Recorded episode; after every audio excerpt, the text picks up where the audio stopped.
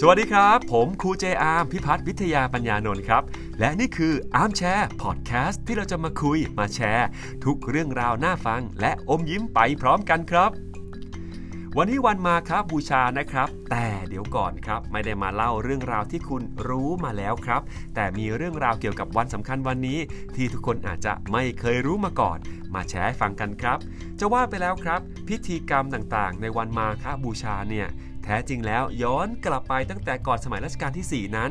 ในประเทศพุทธเถรวาทต่างๆ ไม่เคยมีพิธีกรรมมาก่อนนะครับ จบจนกระทั่งในสมัย พระบาทสมเด็จพระจอมเกล้าเจ้าอยู่หัวรัชกาลที่ 4 ครับ ดังนั้นก็เลยเป็นจุดเริ่มต้นของพิธีกรรมขึ้นมาในวันมาฆบูชานั่นเองแหละครับ ในวันสำคัญเหล่านี้ครับ หลายๆ คนบอกว่าเรารู้กันแล้วว่า โอวาทปาติโมคือหลักคำสอนสำคัญ แต่ไม่เคยมีใครรู้ว่า ได้มีการพูดถึงหลักการ 3 อุดมการ 4 และวิธีการ 6 ด้วย เอ๊ะ มันคืออะไรอธิบายคร่าวๆก็แล้วกันนะครับว่า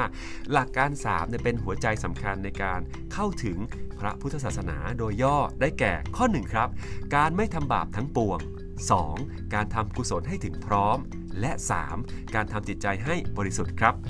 ส่วนอุดมการ4นั้นเป็นสิ่งที่พระภิกษุสงฆ์นั้นพึงปฏิบัตินะครับ เช่น การอดทนอดกลั้นกับสิ่งที่เราไม่ชอบใจครับ มุ่งถึงพระนิพพาน พระภิกษุและบรรพชิตนั้นไม่ทำให้ผู้อื่นลำบากนะครับ ทั้งทางกายทางใจ ไม่ว่ากรณีใดๆรวมไปถึงสุดท้ายครับ ไม่เอ่ยปากเซาสีขอ และไม่ใช้ปัจจัยสี่อย่างฟุ่มเฟือยนะครับ ส่วนวิธีการ 6 นั้นหมายถึงสิ่งที่พระภิกษุสงฆ์หรือผู้เผยแพร่ศาสนานั้นพึงประพฤติปฏิบัตินั่นเองละครับ เอาละเรื่องหลักการผ่านไปครับ อีกเรื่องต่อมาครับที่หลายคนอาจจะไม่เคยรู้มาก่อนว่า รัฐบาลไทยประกาศให้วันมาคบูชา เป็นวันกตัญญูแห่งชาติครับ ฟังไม่ผิดครับ มีการประกาศให้วันมาฆบูชาเมื่อปี พุทธศักราช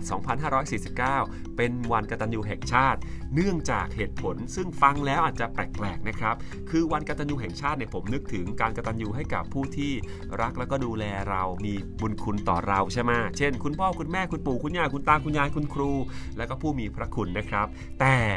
วันกตัญญูแห่งชาตินี้หน่วยงานต่างๆรณรงค์ให้วันมาฆบูชาเป็นวันแห่งความรัก อันบริสุทธิ์สุดท้ายครับ กิจกรรมในวันนี้ครับ วันมาฆบูชา นั่นก็คือการตื่นเช้าขึ้นมาไปตักบาตร ตอนเช้าๆที่วัดนะครับ ไปปล่อยนกปล่อยปลาละเว้นการทำบาปถวายสังฆทาน ฟังเทศฟังธรรม และในเวลา2ทุ่มแบบทุกทีนะครับ จะมีการเวียนเทียนรอบโบสถ์3รอบ เป็นอันจบพิธีครับ แต่ในยุคโควิดแบบนี้รวมถึงยุคดิจิทัลแบบนี้ บางคนก็บอกว่าถือโอกาสเวียนเทียนแบบดิจิทัลในเว็บไซต์ต่างๆ กัน ก็ลองดูนะครับ แต่สุดท้ายแล้วก็อย่าลืมครับ วันนี้ลองตั้งจิตอธิษฐานเอาไว้ และตั้งใจในการเป็นคนดีทำความดี และไม่เบียดเบียนผู้อื่นกันด้วย เริ่มง่าย ๆ ครับ ไม่ไปเกลียนใส่ใครบนคีย์บอร์ดก็พอ